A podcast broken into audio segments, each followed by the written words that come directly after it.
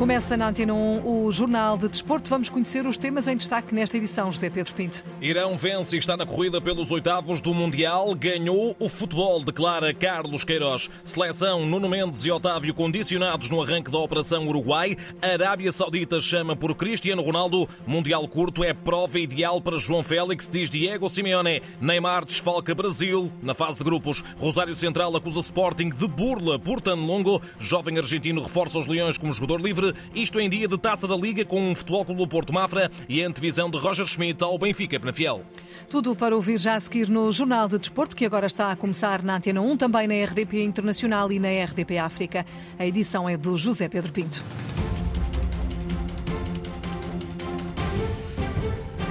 Os príncipes da Pérsia estão na corrida pelos oitavos de final do Mundial, venceram pela primeira vez no Catar e também triunfaram fora de campo. A mensagem após o dramático 2-0 diante do país de Gales e num contexto conturbado foi clara e foi transmitida por Carlos Queiroz. Ganhou o futebol hoje e eu espero que, que essa é a nossa missão. Eu espero que cada vez que o futebol ganha possa contribuir para minimizar ou para resolver as outras coisas que não estão na nossa mão resolver.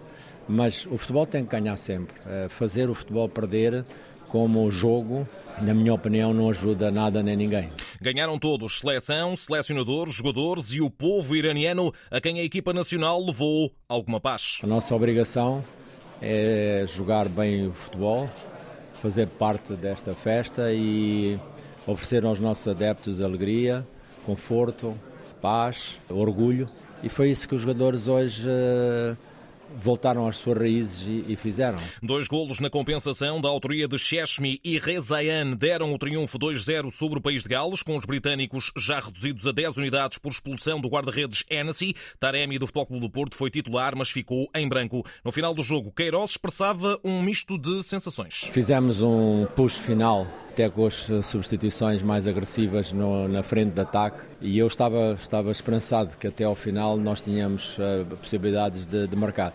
Mas é, é às vezes esta, estas coisas é assim, é, é melhor marcar antes é, porque enfim, eh, acalmamos o jogo, mas depois temos aqueles momentos de sofrimento até ao final, se calhar este happy end às vezes também sabe melhor, a gente nunca sabe. E quanto ao apuramento, contas feitas? Agora estamos, vamos ter que ganhar um jogo e depois pensamos na, na passagem à segunda, à segunda ronda. Carlos Queiroz, nesta conversa com os jornalistas portugueses no Qatar, deitou um olhar ainda à vitória de Portugal sobre o Ghana e não deixou de abordar o último lance protagonizado por Diogo Costa. A equipa esteve bem, ganhou bem, é, haver um vencedor era só Portugal. Estes primeiros jogos também, como aconteceu connosco, são sempre muito sensíveis. É, e o Ghana, que eu joguei na, na, Copa da África, não é uma equipa qualquer, não é uma equipa fácil. Mas eu acho que a equipa portuguesa dominou bem o jogo. É, criou depois as oportunidades e marcou nos momentos certos. Eu acho que nunca mais, talvez um dos melhores guarda-redes sempre do futebol português, nunca mais vai é, esquecer este momento. Eh, e os adeptos todos ali também, com o coração Carlos Queiroz, selecionador de um Irão que lidera provisoriamente o Grupo B, ficando à espera do que façam Inglaterra e Estados Unidos, que se defrontam às 7 da tarde. Partida com o relato de Nuno Braga na Rádio Mundial em antena1mundial.rtp.pt. De hoje vêm o Qatar 1, Senegal 3 do Grupo A. Sobretudo este resultado, os organizadores do português naturalizado Qatar e Pedro Correia, que foi titular, estão já eliminados. Senegal vai para a última jornada com possibilidades de apuramento, até porque na outra partida do dia neste grupo, que terminou na última hora, hora. Países Baixos e Equador empataram a uma bola. Sendo assim, três seleções para duas vagas nos oitavos neste Grupo A. Pouquíssimas horas depois do sofrido triunfo frente ao Ghana, a seleção nacional treinou na manhã de hoje e iniciou a Operação Uruguai, com duas ausências na ficha de Fernando Santos. Ponto de situação a três dias do duelo com os sul-americanos, feito pelo enviado especial da Antena 1 ao Qatar, Nuno Matos. Apenas 14 jogadores no relevado no primeiro treino da seleção nacional após o triunfo sobre o Ghana 3-2 nas estreia do Mundial do Qatar. Dois casos clínicos, os lesionados Nuno Mendes e Otávio, que estiveram ausentes em tratamento. Sabe a Antena 1 que a equipe médica da Seleção Nacional está a tentar tudo para recuperar o luso brasileiro para o jogo com o Uruguai da próxima segunda-feira. Os titulares da partida de ontem ficaram pelo ginásio. Todos os outros trabalharam sob as ordens de Fernando Santos, numa sessão marcada pelo calor, ao mesmo tempo pela boa disposição. Nota-se isso no grupo das esquinas, um bom ambiente entre todos. Ao contrário do que tem acontecido até agora, a seleção vai treinar no período da tarde, já à noite no Catar. O treino está marcado para as 17h15. A conferência de imprensa com o jogador da equipe nacional irá acontecer 45 minutos antes. Tudo isto no centro de treinos Al-Shaania, nos arredores de Doha. Eu recordo a principal nota do dia de hoje Nuno Mendes e Otávio são para já as baixas da seleção nacional e estiveram a fazer tratamento. E Portugal sabe já que uma vitória segunda-feira a partir das 7 da tarde frente ao Uruguai garante a passagem aos oitavos de final do Campeonato do Mundo. Entretanto, já chegaram a Doa os quatro portugueses que fizeram mais de 8 mil quilómetros à boleia entre Portugal e Qatar. O outro enviado especial da Antena 1 ao Mundial, Paulo Sérgio, estava à espera deles. Demoraram 50 dias a fazer a ligação entre Portugal e o Qatar. Francisco, Duarte, Bruno e Daniel, o porta-voz do grupo, vieram ao Campeonato do Mundo de Futebol, à boleia. Passámos por 15 países, fizemos mais de 8 mil quilómetros à boleia e apanhámos mais de 70 boleias. Uma verdadeira aventura. Apanhámos um pouco de tudo, eh, desde pessoas que, eram, eh, que não falavam inglês, outras que falavam fluentemente, eh, tios e, sobrinhos que, eram, uh, que tinham gestos muito curiosos, é, eram italianos e que tinham sempre aqueles gestos uh, italianos.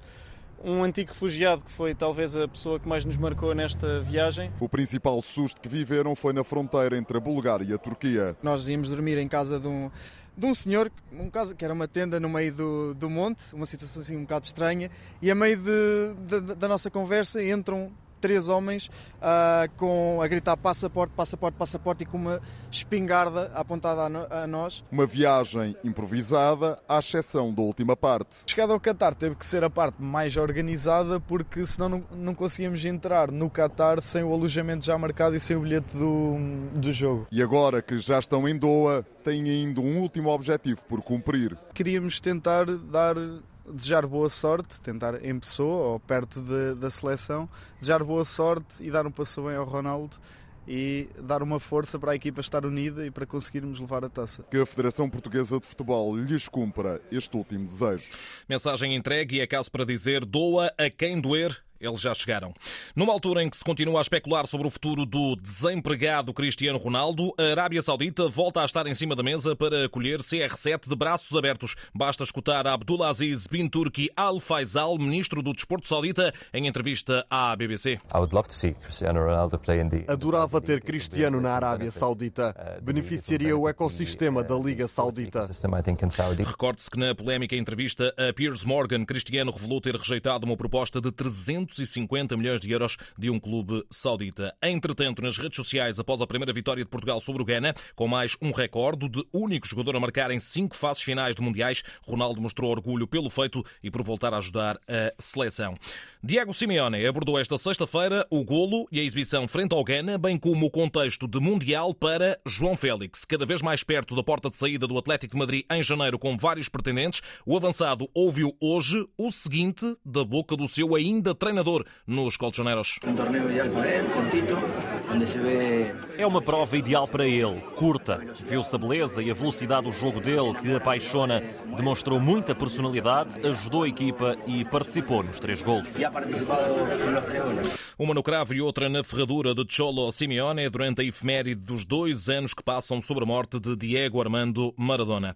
Neymar não joga mais na fase de grupos do Mundial. O mesmo sucede com Danilo. As entorces sofridas ontem durante a vitória do Brasil sobre a Sérvia afastam o capitão do Screte e o defesa dos jogos frente a Suíça e Camarões. Neymar e Danilo só voltarão caso a Canarinha siga para os oitavos de final. Quadro clínico explicado por Rodrigo Lasmar, médico do Brasil. Os exames mostraram uma lesão ligamentar lateral no tornozelo direito do Neymar, junto com um pequeno edema ósseo, e uma lesão ligamentar medial no tornozelo esquerdo do Danilo. Os jogadores continuam em tratamento.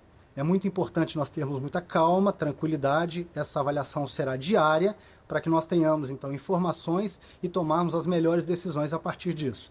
Já podemos adiantar que não teremos os dois jogadores para o nosso próximo jogo, mas eles permanecem em tratamento com o nosso objetivo de tentá-los recuperá-lo a tempo para essa competição. Tite sem Neymar nos próximos dois jogos. Por cá, está confirmado. Mateo Tanlongo, médio ofensivo argentino de 19 anos, vai reforçar o Sporting como jogador livre e sai do Rosário Central, deixando o clube de mãos a abanar. O caso está a ganhar contornos surpreendentes, com o presidente do Rosário, Ricardo Carloni, a acusar os Leões de uma autêntica burla. Lamentablemente não pudimos chegar a um não era este o registro que queríamos escutar. Agora sim, a acusação do presidente do Rosário Central. Central rompe relações com o Clube Sporting.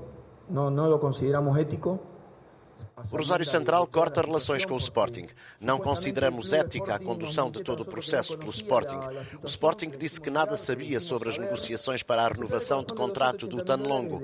O Sporting queria pagar apenas por objetivos os direitos de formação do Tanlongo, um jogador com um potencial enorme.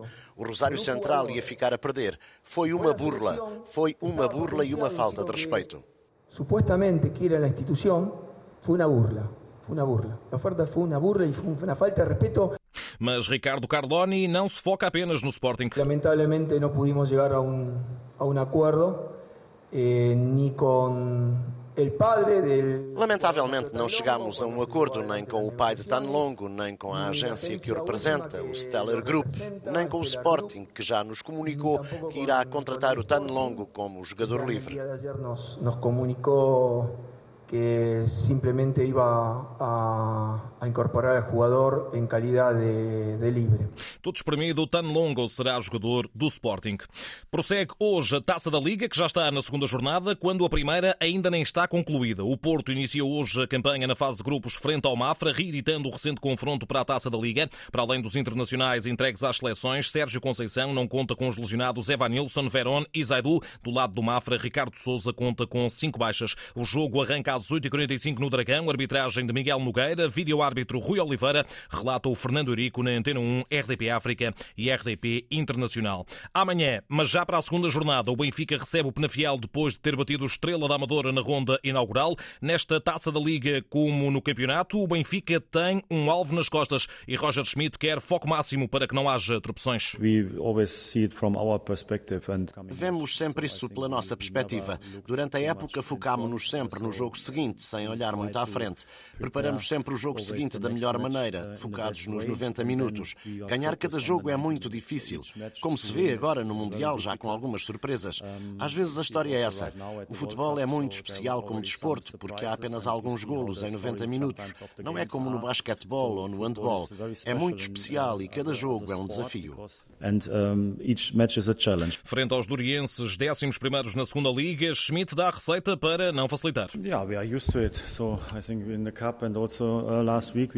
Preparamos como preparamos sempre. Uh, Na semana passada defrontámos uma equipa de uma divisão secundária. Preparamos como sempre, analisando o adversário, respeitando-o.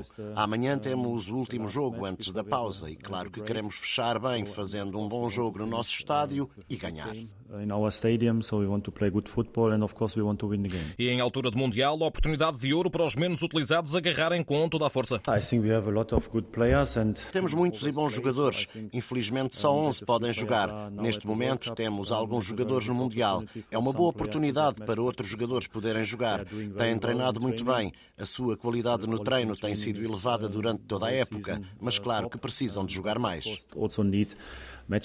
Roger Schmidt, esta tarde em conferência de imprensa. Lucas Veríssimo, sem as melhores condições físicas, é baixa. O treinador germânico anunciou que Julian Draxler, em sentido contrário, vai a jogo nesse Benfica Penafiel, agendado para as 8h45 de amanhã. Na luz, arbitragem de André Narciso com Ianco Vasílica no VAR. O relato será do João Correia aqui na rádio. Para a primeira jornada, o Braga estreia-se também amanhã na recepção ao Trofense, equipa que está na zona de despromoção da segunda Liga. O técnico dos Minhotos, Artur Jorge, está satisfeito por ter competição nas pernas dos seus jogadores nesta altura da época. Se em outros anos eh, temos tido esta competição inserida no campeonato e com isso criar algum desgaste ou pelo menos acumulado de jogos, nesta altura uma competição que nos permite estar a competir. É uma competição que com isso mesmo nos traz valor para aquilo que é a nossa planificação e a nossa temporada. Para a partida com o Trofense, Braga ainda sem sequeira, que está na fase final de recuperação de problemas físicos. O jogo arranca às 6h45 de amanhã. Notas finais deste jornal. O Rally de Portugal está confirmado no mapa do Mundial WRC para 2023. A edição 56 terá lugar entre 11 e 14 de maio. Será a 15ª presença consecutiva do Rally de Portugal no Campeonato do Mundo. Basquetebol, a jornada 10 da Liga abriu esta tarde com a vitória do Sporting sobre o Cabo Madeira 72-68. Leões provisoriamente na liderança com um ponto de avanço sobre o Benfica, que joga em Guimarães, frente ao Vitória, já daqui a pouco, a partir das 7 da tarde. Fechamos com ténis para assinalar a chegada de Frederico Silva às meias finais do Challenger de Yokkaichi, no Japão. O tenista português bateu Colin Sinclair das Ilhas Marianas Setentrionais em três sets parciais de 6-2, 3-6 e 6-3. Frederico Silva vai agora discutir o acesso à final com o anfitrião Kaichi Uchida. Está assim fechado o Jornal de Desporto, edição do José Pedro Pinto. A informação desportiva está em permanência em desporto.rtp.pt.